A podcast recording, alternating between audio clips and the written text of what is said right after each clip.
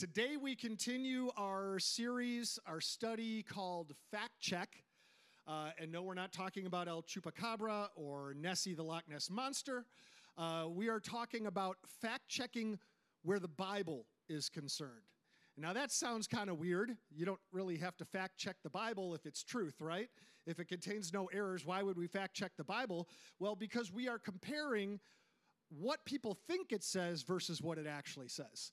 That's where the fact checking has to be done regarding who God is, how God interacts with his people, uh, with his creation. And today I want to talk to you about a spiritual fact check moment that I think is one of the most dangerous and yet one of the most common misconceptions, both in and out of the American church today. You will hear people talk about this. You will hear it on TV today with TV preachers. You'll read books about it. You will hear it over and over and over again. And it's a message that feels great, guys. That's why it's so popular. And that's why it's easy to embrace this and say, yeah, that's truth, because it feels good. And it goes something like this God wants you to be happy. God has good things in store for you. God wants you to enjoy your life. God wants to prosper you in every single way. And the bottom line is God wants you happy. There is a huge danger here. This theology of happiness and the danger is that it elevates us to the point where God is there to serve us rather than the truth, and that is that we are here to serve Him. That's the fundamental flaw here. It's very subtle and very seductive, and it's seductive because it feeds our flesh. It makes us feel good. Uh, our sinful nature, which always desires to feed itself, feels good by this. And you can see this desire even permeating our children's stories right? Read any fairy tale, any old story to a kid, you'd always hear it close out with the same famous line. And they all lived. There it is.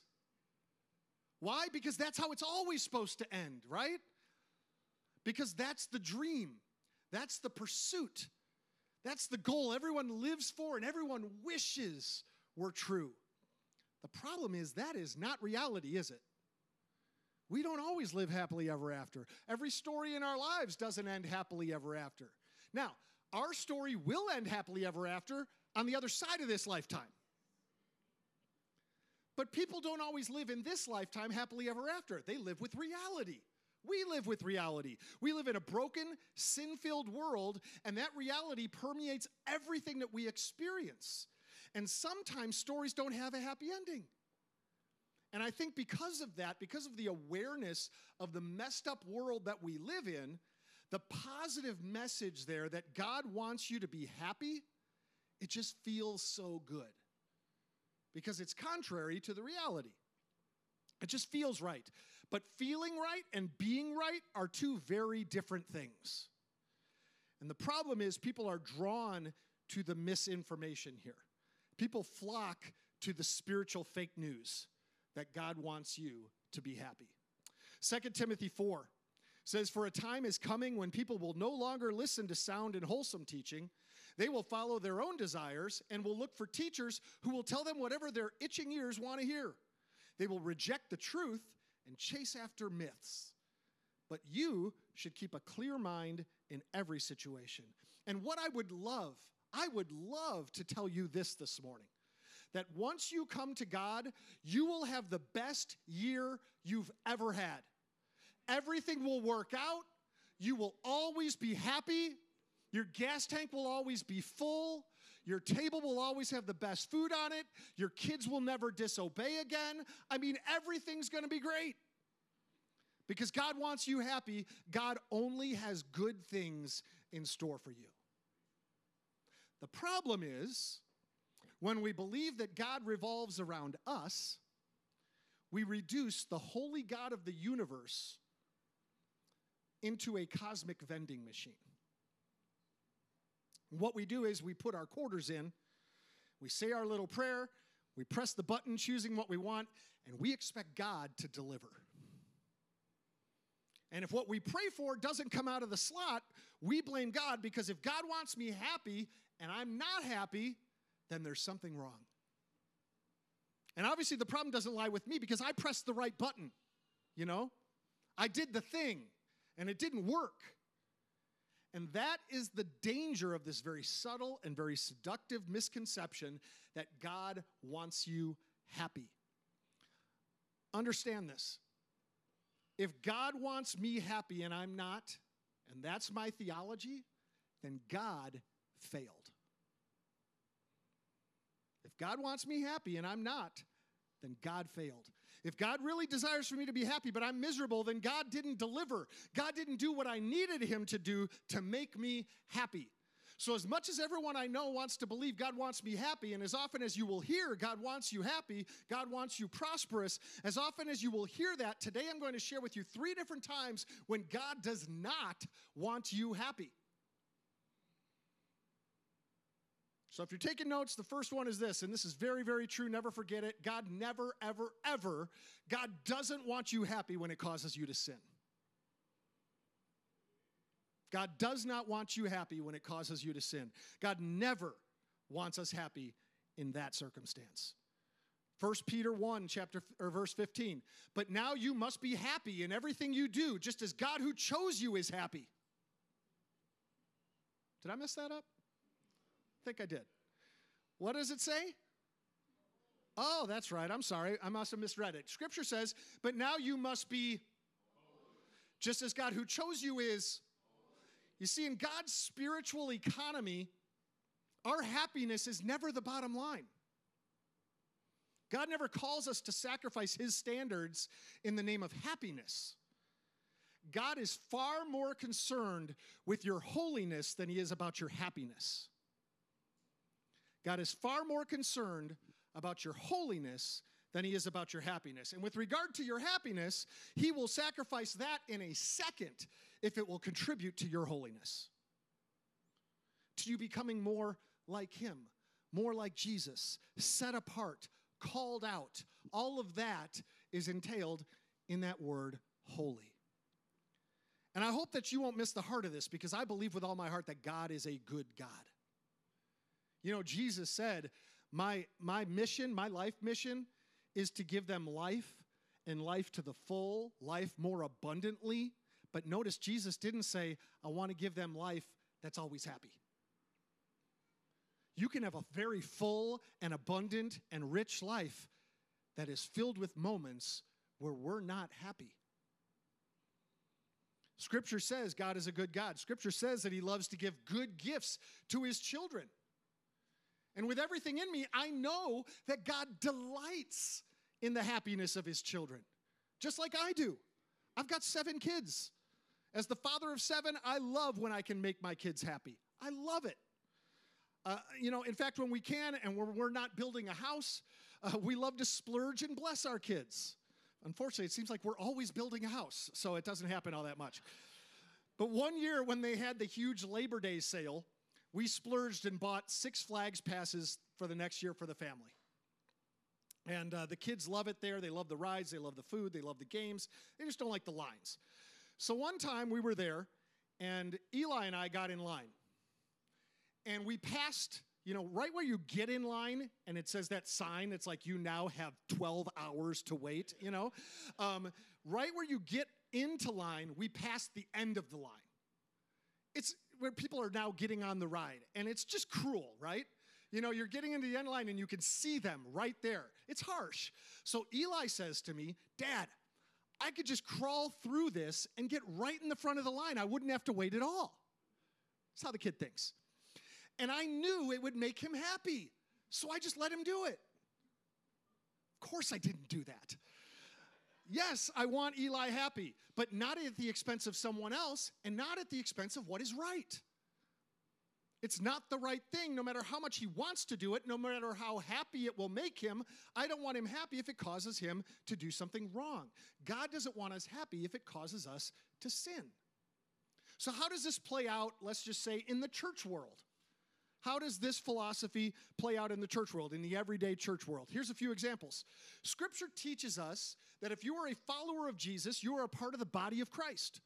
And that means in the local church, God has something for you to do to serve. Every part of the body has its function, Scripture tells us.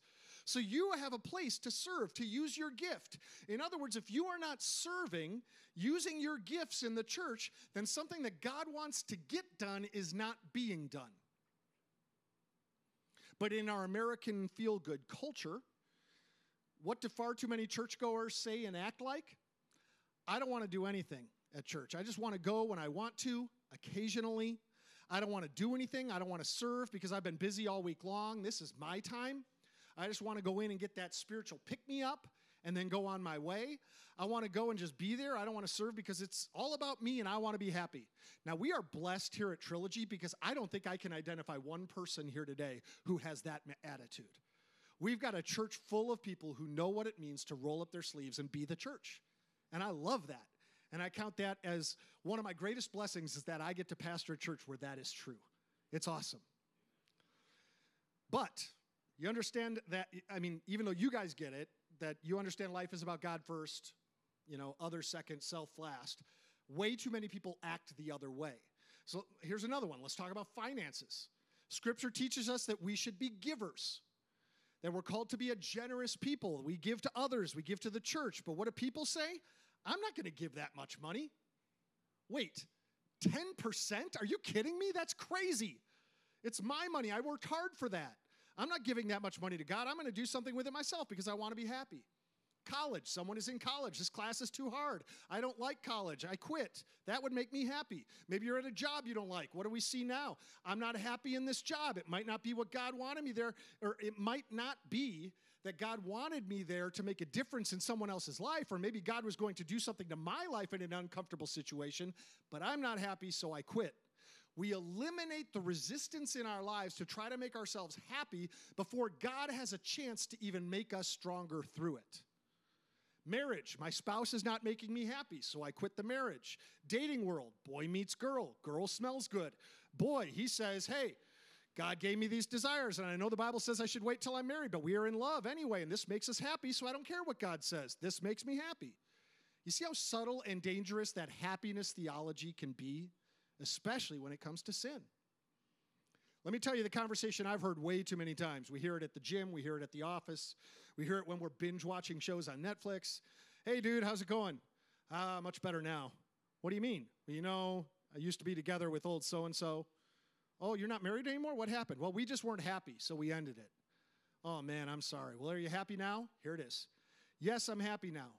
Oh, well, that's good because here it is that's all that matters. How many times have we heard that phrase? As long as you're happy, because that's all that matters.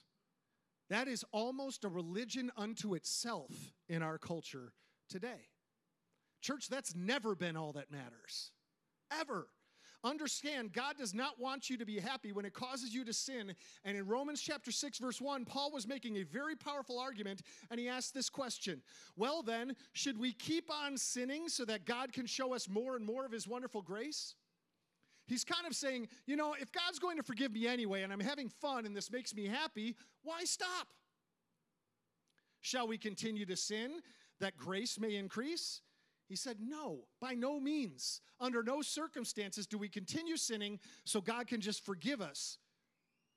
He said, We have already died to that. How can we live in it any longer? As much as we want to believe it's all about our happiness, it is not.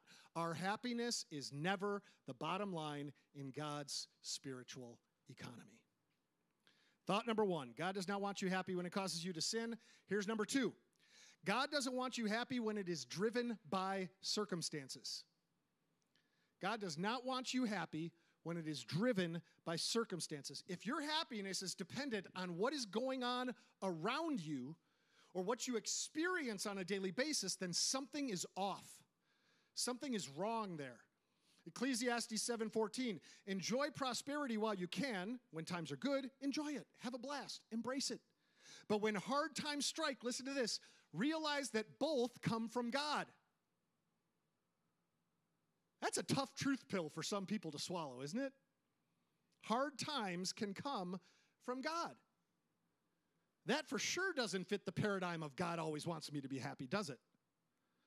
God doesn't want you happy when it is based on happenings.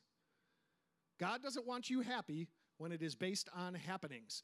There is something deeper and something richer, and that is what Scripture calls joy. Joy is something that is not based on what is going on around, but joy is something based on what is inside. It's a bit like this. In Luke 15, Jesus tells a story about a son. We often refer to him as the prodigal son. And I want you to listen carefully to this because you might recognize yourself in this telling of the story. The younger son had everything you could ever want, much like almost everybody in America does today. And yet he said, Father, I don't like your ways. I don't like your rules. Give me my share of everything. I want to go do what I want to do. I want to go experience what will make me happy which is what many of us do. God, I want to do what I want to do. And so the son went out and he partied and he blew all of his money and he tried all of these things. He did everything he thought would make him happy. And in his pursuit of happiness, he became completely miserable. And I want you to think about this. In his pursuit of happiness, he became miserable. Does anyone know who this is right here? Can anybody identify that person? Uh huh? No? Okay. Yes, that is correct. This is Jack Ma, the richest man in China, the founder of Alibaba. Alibaba is China's version of Amazon. Jack Ma is worth $37 billion. I mean, he's not, I can buy Twitter rich, okay? Uh, but he's doing pretty well for himself. Uh, and he was quoted as saying this I was happier making $12 a month than I am now. I was happier making $12 a month than I am now, valued at $37 billion. What do we see all around us today? Well, maybe this will make me happy. Maybe this will make me happy. And maybe this will make me happy. And in our pursuit of happiness, so many people we know are the most discontent and most miserable people anywhere. Think about it, internalize this. Like the prodigal in the pursuit of happiness, most people become miserable because it's all about what we want, and there is never an end to that journey. God doesn't want you happy when it is based on happenings. There's a deeper gift that God has for you and for me, and that's a gift of joy and contentment that we can see demonstrated very clearly in the life of the Apostle Paul. I want to read you a verse that's fairly well known, Philippians 4 12 and 13. But before we read it, let me just remind you of the context within which this verse was written to us. The Apostle Paul was writing this from within a prison cell. He was chained up 24 7 to a Roman soldier. Okay? Can't even move freely. And don't forget this, he was awaiting a decision that would tell him whether he would be executed or whether he would be allowed to live. So, in other words, life isn't great for Paul right now. Okay? He was in prison waiting to hear his fate, and here's what he wrote in Philippians 4 I know how to live on almost nothing or with everything.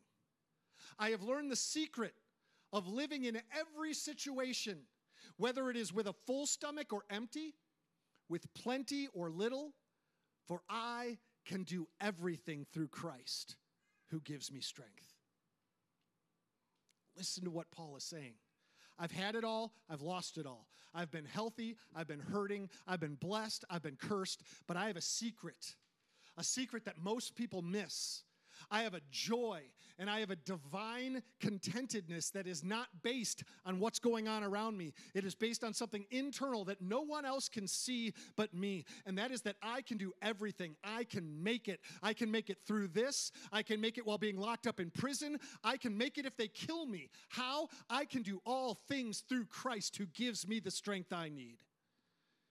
There's something internal that sustains me through it. It is not what is going on around me. God wants you more than happy, church. He wants you to have a joy no matter what is going on on the outside. We all want to believe that God wants you happy, but not always. He doesn't want you happy when it causes you to sin, and He doesn't want you happy when it's based on circumstances.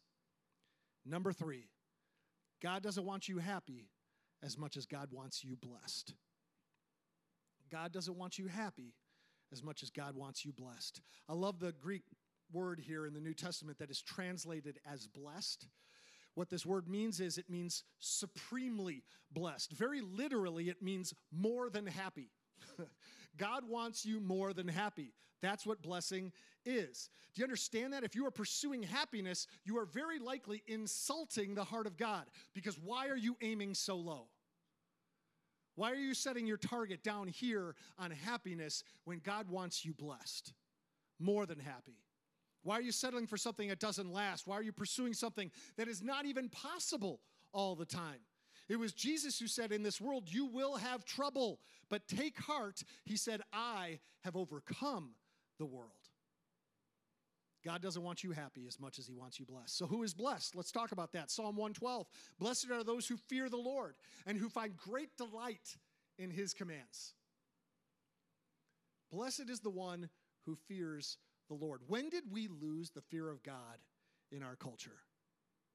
And I'm not talking about the I'm scared fear, but a reverent fear of a holy God. And I would say, even in the church, in some circles, we've lost the fear and the reverence of God. What do we say now? Oh, God is my co pilot. Jesus, he's my homeboy. What about he's the supreme creator, righteous judge of the universe? He is so holy, he cannot even look upon sin. He is so holy that we cannot see him in his purest essence and live.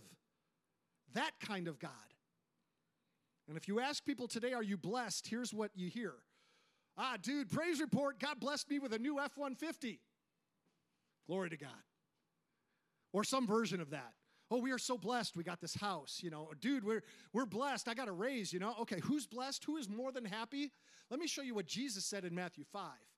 Jesus told us who is blessed. It has nothing to do with a new truck, a new house, or a raise at work. Matthew 5 Blessed are the poor in spirit, for theirs is the kingdom of heaven. Blessed are those who mourn, for they will be comforted. And let me just pause for a moment because there's some of you. You're hurting. You're mourning. And let me remind you that you are blessed of God in the middle of your mourning. Why? Because you will be comforted. You will know a side of God that many don't know yet as God walks through it with you. Blessed are the meek, for they will inherit the earth. Blessed are those who hunger and thirst for righteousness, for they will be filled. And notice it doesn't say here, blessed are those who pursue material things of this world that do not last. No, it says those who hunger and thirst for righteousness. Why? Because they will be filled. They will experience contentment when they pursue God. Blessed are the merciful, for they will be shown mercy. Blessed are the pure in heart, for they will see God. Blessed are the peacemakers, for they will be called children of God. Blessed are those who are persecuted because of righteousness, for theirs is the kingdom of heaven. Now I want you to look at verse 11.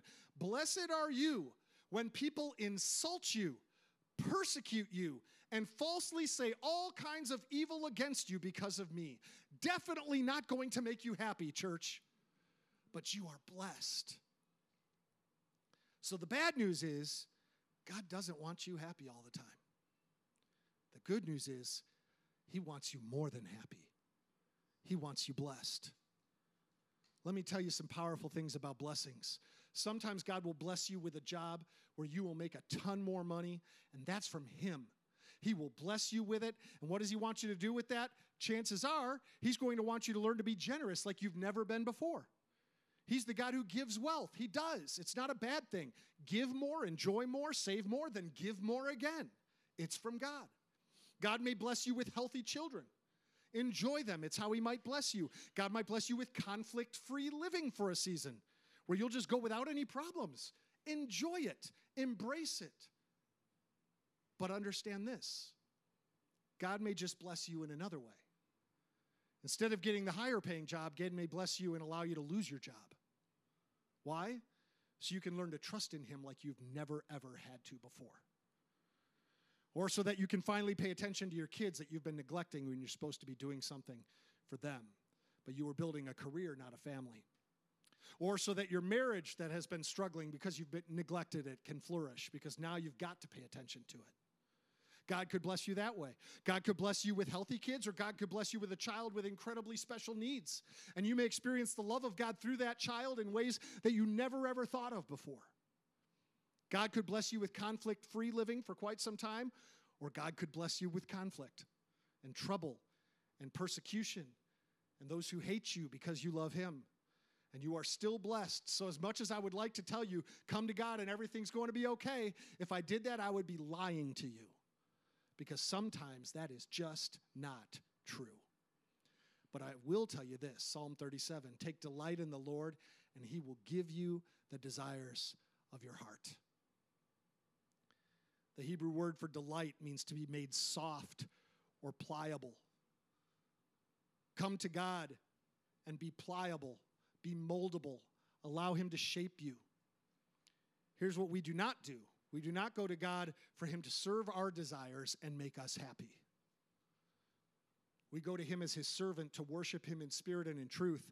And as we enjoy Him, as we delight in Him, what He does is He gives us His desires. And they are no longer our desires, but they are His that He plants deep within us. And as his desires replace our desires, then he loves to give us and fulfill those desires in our lives. How do we get there? Matthew 6 Seek first his kingdom and his righteousness, and all these things will be given to you as well. Put God at the top, not seek happiness, not seek the things that we want, but seek first the kingdom and all of his righteousness, and then these things will be added unto you.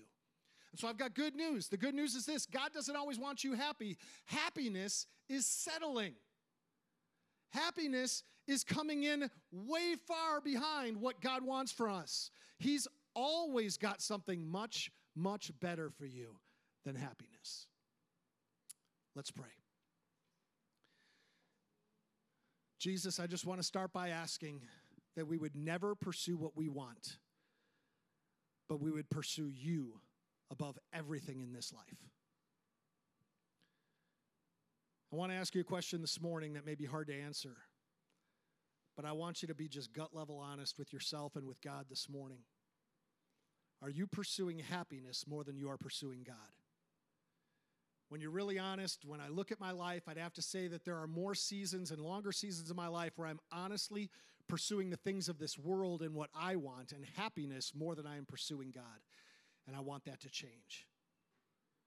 If you relate and you're really being honest, you say, Pastor, I am. I am off track here, and God, I want you to forgive me. I want to pursue you more than anything else. If that is you this morning, I want you to lift your hand up right now and show God that you mean business. God, I'm getting back on track. Awesome. Guys, all over the room. It's awesome. God, I ask that you would forgive every one of us for being so easily distracted and pursuing the selfish things that are temporary and really don't matter to you, especially in light of eternity. And God, we pray that we would be more focused on you than ever before. That we would put you first. God, the moment we start to drift, bring us back, God. We pray that you would bless us with whatever it takes to keep us close to you. And that's a hard prayer to pray because what comes down that road as an answer may not be what we're looking for. But God, it will definitely be what we need. God, we want to know you intimately. We want to serve you. We want it to be about you. We want to put you first in every single way. Jesus, we ask that our happiness would never be our priority, but the joy and the blessing that comes from a relationship with you would sustain us, would strengthen us, would drive us forward. In Jesus' name, amen. Now, as you prayed this morning, God may show you something that's really missing from your life right now in an area that you need to seek Him. And I want you to commit. It could be that you need to read God's word. You haven't been. It could be that you haven't prayed more than bless this food in a long time. And, and or maybe even a maybe just selfish prayers. Says, God, I need this. God, give me this. Kind of pulling the handle on the, the prayer slot machine. And you need to devote time to God in prayer. It could be that you don't have a biblical community where you experience God with other people through a neighborhood group and you need to take a step and commit to that. You might commit to fasting and say, you know, the next seven days I'm going to fast because I'm going to seek God because it's something I haven't done in a long time. When God shows you something, commit. Commit to passionately seeking the one who gave his life for us and put him at the top. So let's pray one more time and then we'll close. God, help us all to do just that, to put you first, to not seek our own happiness or contentment, but God, to seek you and all you have for us and to find our contentment in you alone. God, would you go with us now this morning? It's in Jesus' name we pray. Amen. Amen. God bless y'all.